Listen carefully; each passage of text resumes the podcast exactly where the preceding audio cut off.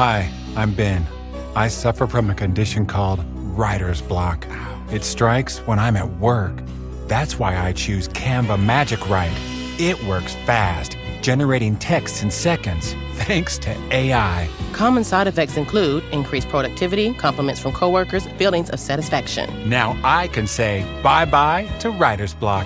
Ask your boss if Canva Magic Write is right for you at canva.com, designed for work. Support for this show comes from Nine West. Winter's finally coming to a close, but you might still thaw the very ground beneath your feet with the hottest new trends from Nine West. Nothing beats the confidence the perfect little piece can give you. And their new collections of footwear, apparel, and accessories will let you take on the world in style. Use their Need It Now edit also known as the 9 Edit, to search effortlessly through trends like Western style boots, loafers, and more. It's time to wear our confidence, ladies. We can't be contained because this spring at 9 West, we are infinite. Buy now and get 15% off with code PODCAST24.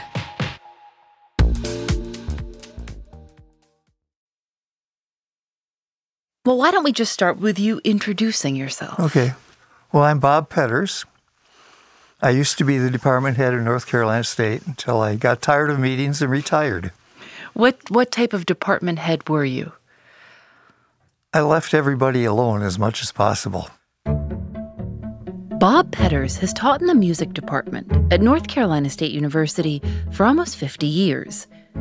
He used to conduct the orchestra there and the concert band. Now he heads up a different kind of music group. It's much different than most orchestras. For one thing, there is no attendance policy. All we ask players to do is let me know if they can't come so we don't put a chair down for them. The orchestra is called the Really Terrible Orchestra of the Triangle, the Triangle being Raleigh, Durham, and Chapel Hill, North Carolina.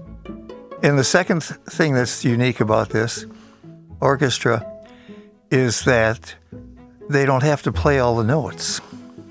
You just play play what you know? Play what play what you can. Now that seems like for a conductor probably the most frustrating experience that one can imagine. Not for me anymore.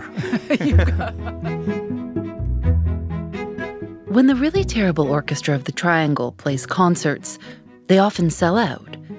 More than a hundred people show up for rehearsals each week. I mean, as someone who'd been around, you know, musicians who got all the notes right, and uh-huh. were, what was it like those first few rehearsals where you showed up and saw this type of orchestra? I was impressed because first of the, the faithfulness of the players to the group, and second, they tried as hard as they could. I've always wanted to work with amateurs, music lovers. I'd been to a number of performances where I heard professional orchestras play just play the notes. Oh, good, I'm still getting paid, so I don't have to be expressive. And I wasn't interested in that. He told me he's looking for people who put their heart into making music, even if they can't play all the notes. Because as I, as I tell them, you're using your instrument to play music you're not just playing the instrument. If you want to play the instrument, you can go out back and you know toot a bit. But they're using the instrument to be expressive with the music, and that's that's the ultimate goal.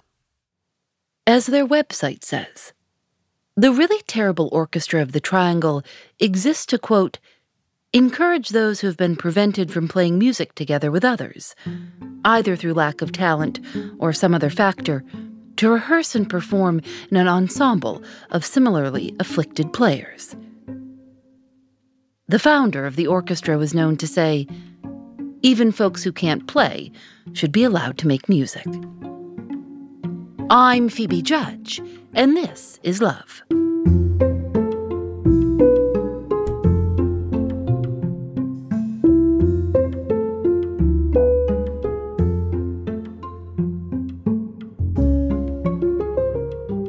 I played the oboe in high school and two years of college.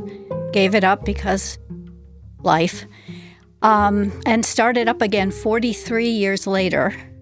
Natalie Fullwider started playing the oboe again when she joined the Really Terrible Orchestra 10 years ago. Back in high school, it was her father who picked out the oboe. He played the clarinet, and he wanted to form a woodwind quintet with his four kids. And the oldest one was destined to play the oboe because it was the more difficult. When when you were told you will play the oboe, were you happy about it or was it just preordained so there was no reason to, to There was no reason to doubt it. I was going to play the oboe. And I did. What what brought you 43 years later? I mean, in that time when you would get together with your family, with your siblings, would you sometimes bring out the oboe and play just for fun or or did you really take a, a, a complete break for no, fun? it was a complete break.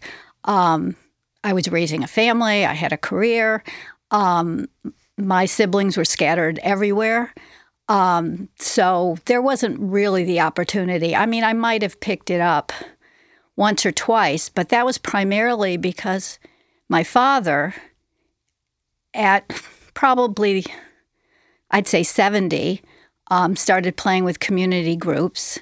And at age 80, something possessed him to start playing the oboe. So he bought an oboe, and when I would visit him occasionally, I'd toot on it. It was horrible. I, you can't go away for 43 years and expect to come back and be able to play. But over the years, Natalie had some regret about not playing anymore. In 2013, she brought it up on a hike with a friend who told her about the really terrible orchestra.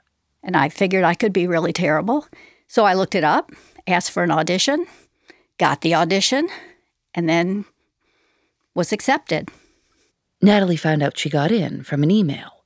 And the first thing I read was, You've been accepted. Congratulations. And I was very excited. And the second thing I read is, You'll be principal oboe.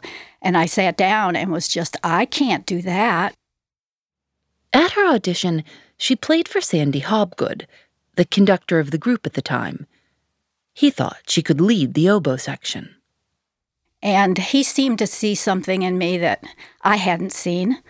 And I lived to exceed expectations, so I worked very hard. and now I really enjoy it. I enjoy playing the solos. And what are the rehearsals like? The rehearsals are hysterical. Um, we make ridiculous mistakes, and everybody laughs. For example, as principal oboe, I was I tuned the orchestra, um, which is a great source of consternation. Uh, but I'll give an A, and I'd gotten fairly good at giving an A. Um, in one rehearsal, um, the A didn't come out. A squawk came out. And anybody who plays the oboe will understand that. But a squawk came out, and everybody laughed hysterically and thought I had done it on purpose because that's the kind of thing someone might do. I had not done it on purpose.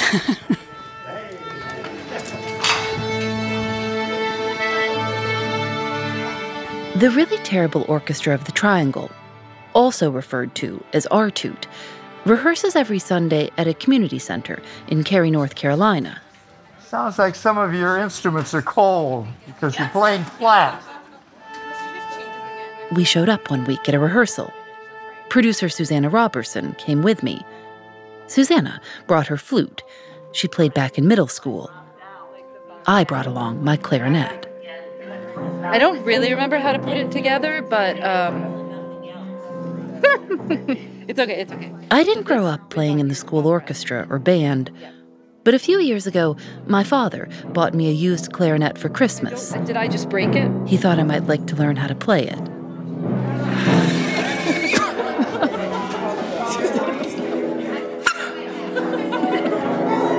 I think the reed's broken. I made my way to the clarinet section and took a seat next to another player. What's your name? Christy. Hi, Christy. I'm Hi. Phoebe. Hi, nice to meet you. How long have you been a member?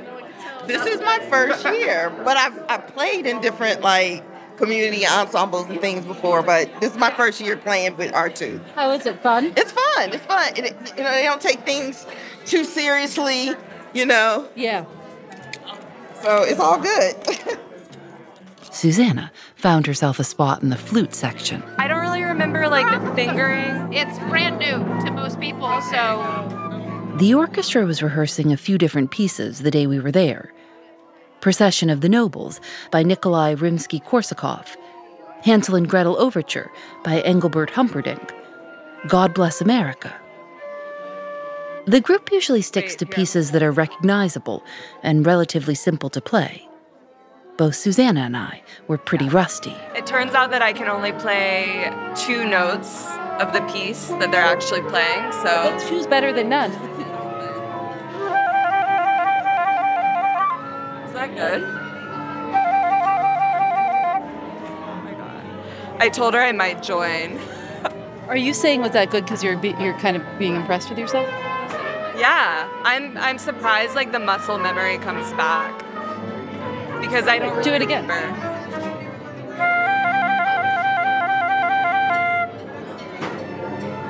Hey, new member. Here you go. We'll be right back. Keep. You're supposed to keep. Go- is that all you know?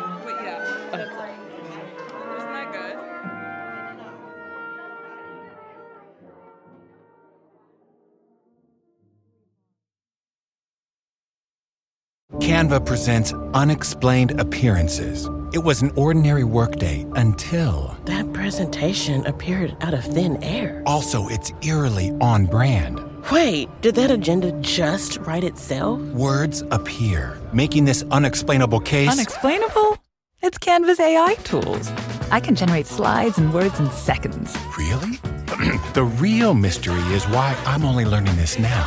Canva.com, designed for work. Support for this show comes from Nine West. Winter's finally coming to a close, but you might still thaw the very ground beneath your feet with the hottest new trends from Nine West. Nothing beats the confidence the perfect little piece can give you. And their new collections of footwear, apparel, and accessories will let you take on the world in style. Use their Need It Now edit, also known as the Nine Edit, to search effortlessly through trends like Western style boots, loafers, and more. It's time to wear our confidence, ladies. We can't be contained because this spring at 9 West, we are infinite. Buy now and get 15% off with code PODCAST24.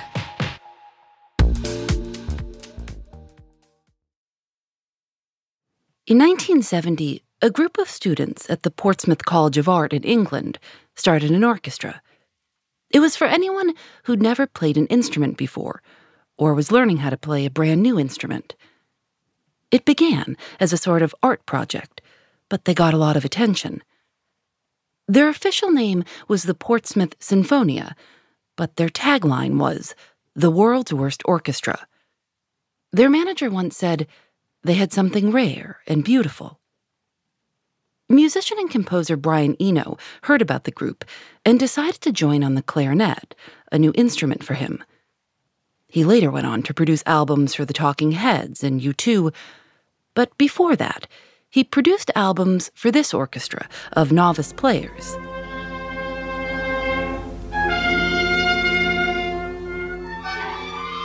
People loved it. In 1981, their single Classical Muddly, a recording of the orchestra playing classical music's greatest hits, set to a disco beat, became a top 40 hit in the UK.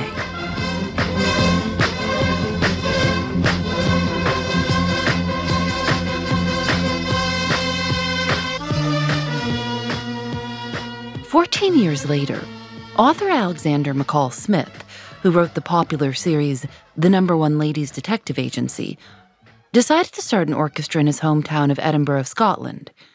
He plays the bassoon and didn't think he was good enough to play in a regular community orchestra. He decided to form his own group. He said at the time, It won't be a good orchestra. In fact, it will be a really terrible one. It grew to about 65 members. And in 2007, they played a sold out show in the same concert hall where the Royal Philharmonic performs in London. In 2008, a man named Sandy Hobgood, who had spent 30 years working at IBM before retiring, read an article about Alexander McCall Smith's really terrible orchestra. He really wanted to steal this idea of the really terrible orchestra of Edinburgh, Scotland. Um, and and he wanted to found an international galactic league of really terrible orchestras. Um, that hasn't happened yet. Douglas Payne was a friend of Sandy's at the time. She's a cellist, and he asked her to become a founding member of his orchestra. I, I know I chuckled, um, in part because of the name, but in part because it was so Sandy. It would be right up his alley um, to have sort of a half farcical, half genuinely artistically motivated and and part uh, community orchestra. Um, and I was thrilled to be asked. Um, my aspirations for the cello were never to perform; it was always to teach, um, and really um, be more of a not out in front, front and center. Like n- never, never wanted to have my name in lights or anything like that. So, you know, to be asked to join an orchestra, even a really terrible orchestra one, um, you know, it just, I don't know, it just, it felt good to be asked and invited. What did he tell you the idea was when he was kind of pitching the idea? How did he, how did he describe it? He said um, he wanted an orchestra that didn't take itself so seriously, you know, where folks who were, you know, really terrible could come and play um, because we didn't have an orchestra like that in the Triangle. It was very serious. You had to be perfect. Um, and he didn't say it, but you know what was missing was this sort of growth aspect. This this orchestra where you could come and like actually learn something or learn something from your section versus knowing it already and just you're practicing putting the parts together. And his idea was, eh, just show up. What's the worst that could happen? We'll all be terrible together. And in the end, you know, we're not so terrible. So the idea wasn't that you would sound horrible. It's just rather that you didn't have to worry about being perfect. That's right. Um, the goal was not to sound terrible, but the reality and the acceptance was you might sound terrible. You might actually sound terrible, but there was that safety net of, well, we're the really terrible orchestra of the Triangle. What did you expect? They decided to take out ads in the newspaper looking for players and put up posts on Craigslist. It was a motley crew. Um, we had 40 or 50 players. We didn't have all the instruments we needed. Sandy definitely labeled himself as a really terrible conductor. Um, you know, and we had, you know, everyone from musicians who could read music and legit play to folks who hadn't touched their instrument in 30 years. Um, so, really, just a lot of different musical walks of life. What was the, the criteria? What did you have to be able to do to, to get into the orchestra? Um, you had to be able to not play too well. That was the criteria. Sandy would always say, if you're too good, we're not going to let you in because this is the really terrible orchestra. We, we can't be getting too good. On their website, it says auditions require an amateur musician to be able to read music and breathe simultaneously. If someone was deemed too good at their instrument at their audition, they were referred to another community orchestra. We call them, in quotes, auditions.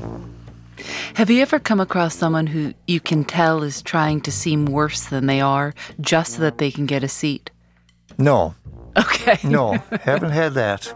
And it's been fairly rare. I mean, maybe once every two years we'll get someone who I, I encourage to find another group to play in. We've had all ages, uh, six years old to octogenarians. Um, We've had different instruments. We've had a didgeridoo, uh, a harpist, a mandolin player, um, I think even a banjo player. The really terrible orchestra of the Triangle decided to start playing concerts. They invited all their family and friends. They had tickets and programs and sold merchandise, like a t shirt that says, Bach hates the really terrible orchestra. And they were carefully planned diversions, as Sandy would call them, um, earplugs for the audience, um, a program guide with lots of things to do to distract you from the music, and variety of skits from delivering pizza and dancing in the aisles. If anybody has a cell phone or a pager, we'd like to ask you to pull it out of your pocket and turn it back on. And Sandy would joke, like, don't practice too much. We still want to be terrible. Um, but it was, and there was a great crowd. You know, it was just really wonderful to see the community, you know, show up for this really terrible orchestra. In 2009, Sandy Hobgood told her local reporter, It's turned into a kind of crusade, a kind of mission. I think we've tapped into a big need. Sandy Hobgood conducted the Really Terrible Orchestra for eight years. And then, in the summer of 2016, he was riding in a small off road vehicle that got into an accident while he was on vacation. He died from his injuries at age 71. And I remember getting the email sort of late at night um, and just literally thinking, this has got to be some kind of cruel joke. Like, there's just no way it was so out of the blue. And it came from Bob Petters, um, the assistant conductor who had come on a few seasons prior. And it was complete shock. It just, one of those moments that takes your breath away, you know, just this, you know, friend, colleague, um, just wonderful person who had, you know, started this orchestra and led a very full life was gone. Um, and I remember, you know, just that I don't know that that long pause of of sadness, and then that realization of like, well, what do we what do we do with the orchestra?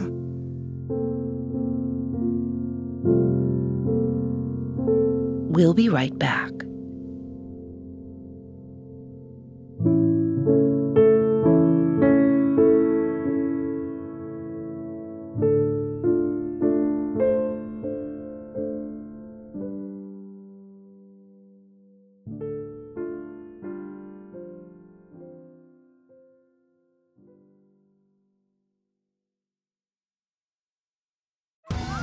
Survivor 46 is here, and so is On Fire, the only official Survivor podcast. And we have a twist this season. The winner of Survivor 45, Dee Valladares, will be joining us every week. We're going behind the scenes of the biggest moments, the how and the why things happen, and the strategy and analysis you can only get from someone like me, a Survivor winner. Listen to On Fire, the official Survivor podcast, wherever you get your podcasts. This episode is brought to you by Paramount Plus. Get in, loser! Mean Girls is now streaming on Paramount Plus. Join Cady Heron as she meets the plastics in Tina Fey's new twist on the modern classic. Get ready for more of the rumors, backstabbing, and jokes you loved from the original movie with some fetch surprises. Rated PG 13. Wear pink and head to ParamountPlus.com to try it free. Sandy Hobgood's obituary said he would be, quote, remembered by many for his love of people and the arts. It went on.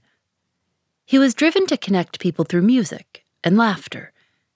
And one person commented, He made me laugh many times when I didn't want to. The church where he'd played organ created a memorial scholarship in his name to pay for music lessons for a local student. The members of the orchestra found out about Sandy's death just a few weeks before their eighth season was set to begin. I got a text from a friend of mine, um, and I was just devastated. Was there an idea that maybe the orchestra wouldn't go on, that Sandy had been so integral in the creation and the spirit of it that it would be hard to keep it going? Well, I think in the back of my mind, it was like, oh, it's going to be different now. And of course, everything is different uh, from time to time. Um, you know, there was a lot of, of sadness, um, but there was also a determination to go on. I think the spirit of the members of the orchestra weren't going to let it die. Bob Petters, who had been the assistant conductor, took over Sandy's role as the main conductor of the orchestra. they started rehearsing again. I mean, you have a grieving orchestra, and you have, um, you know, a known entity assuming a larger role. And, you know, I think Bob was trying to navigate what he wanted artistically, what the orchestra needed, and what the grieving orchestra needed in that time. Um, one of our viola players uh, printed out Sandy's picture and taped it to the conductor's podium for the season. And at the first concert, you know, we made mention, dedicated it to him, and we wore funny socks because Sandy liked funny socks. At that same concert, when it came time to play Handel's Messiah, Bob Petters left the podium. The orchestra played without any conductor at all, in Sandy's memory.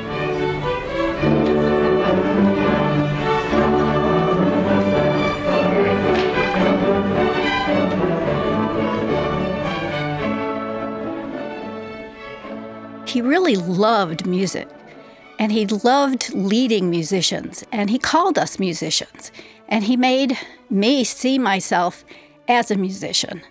Um, he would say things like, I remember the first rehearsal, he was trying to get us to be soft some places and loud in other places. And he would say, It's more interesting when you play dynamically. And it was just, I was just like a quirk. I'd never heard it referred to like that. Um, but he inspired me with confidence. I think every time we play, it's a legacy that, that he gave us all. Today, the orchestra performs two concerts a year one around the holidays and one in the spring. Their concerts are still playful. They have an MC who tells jokes, and they sometimes ask the audience to join them on kazoos. Some of the players wear sparkly outfits, or funny hats, or flower crowns. Some tie ribbons on the end of their bows. They still hand out earplugs. Do you remember a really terrible moment where the whole where everything just started to fall apart in a performance? Mm-hmm. Um, there have been a couple of scary moments. Um, even the the last concert, and there were there were a couple of measures where everybody's eyes went, "Uh oh, we're all in the wrong place." But we got it back together, and I'm sure somebody in the audience noticed. But we were so proud that we got it back together, we didn't care. I mean, the one thing about Artude is it's made up of people who enjoy what they're doing, are there because it's fun for them. And we try our best, but we don't take ourselves so seriously that if we mess up, it's a disaster. And and what's the audience like at one of these concerts? The audience is amazing. They come for entertainment. They come to support you. Um, I mean, they're unlike any audience anywhere. And I've played with other groups now because I enjoy playing, so I I'll play with anybody who asks me to play. Um, but the Artude audience is a special, very special. When you think of all the people who would not be able to play their instrument, because most orchestras assume you have to audition and play a single part. And so many of them would never achieve that. They don't have the time. A lot of them don't play their instruments except for at the rehearsal.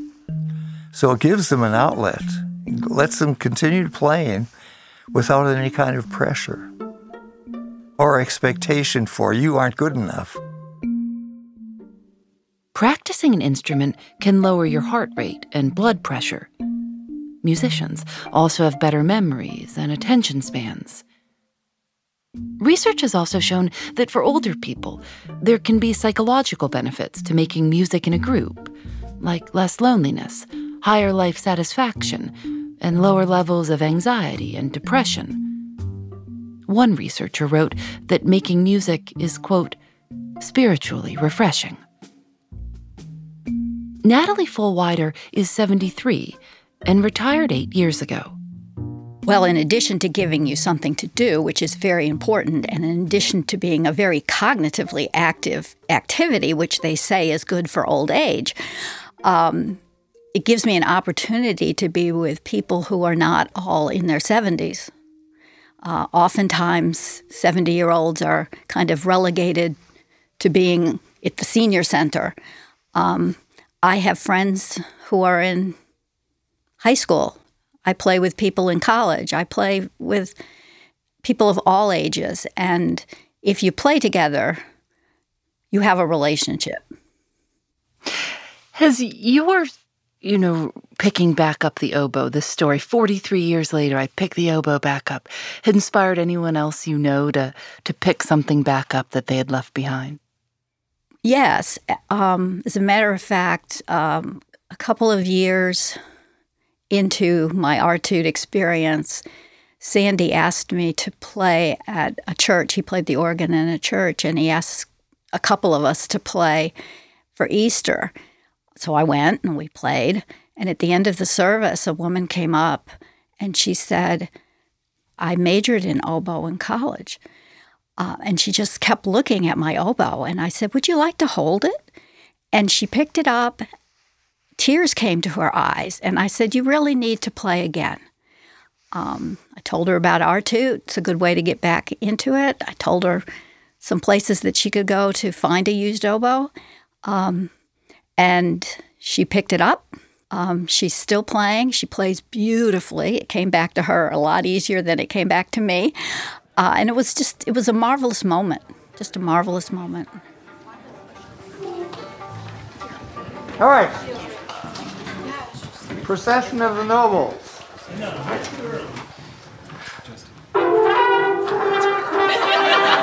Wait a minute. I know the I know the problem. Here, let's start with.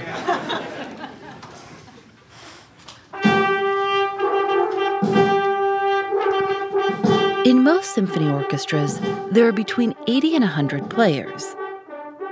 Last season, the Really Terrible Orchestra far surpassed that number.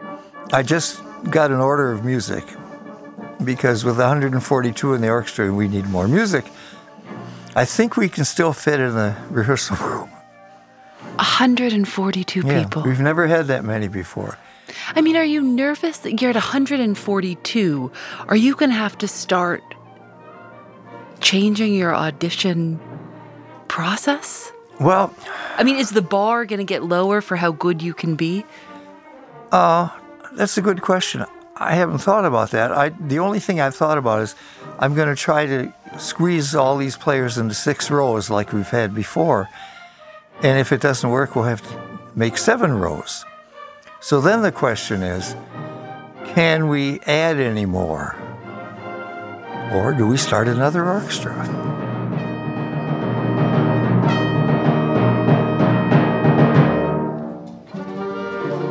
This Is Love is created by Lauren Spohr and me. Nadia Wilson is our senior producer. Katie Bishop is our supervising producer. Our producers are Susanna Robertson, Jackie Sojico, Lily Clark, Lena Sillison, Stop. and Sam Kim. Four. That was very good. Our technical director is Rob Byers. Emma Munger mixed this episode. Engineering by Russ Henry. Learn more about the show on our website, thisislovepodcast.com, and sign up for our newsletter at thisislovepodcast.com slash newsletter. If you like the show, tell a friend or leave us a review. It means a lot. If you'd like to listen to This Is Love without any ads and enjoy lots of other perks, we hope you'll sign up for our new membership program. It's called Criminal Plus, named after the other show I host, Criminal. To learn more, go to thisiscriminal.com slash plus. That's thisiscriminal.com slash plus.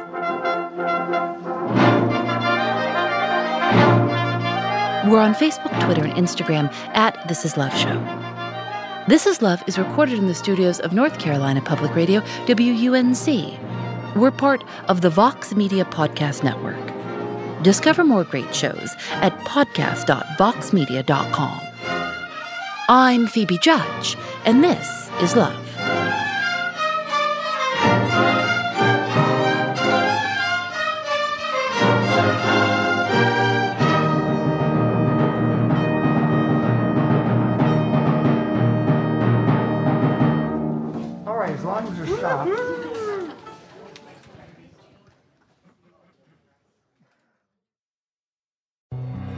Hi, I'm Ben. I suffer from a condition called writer's block.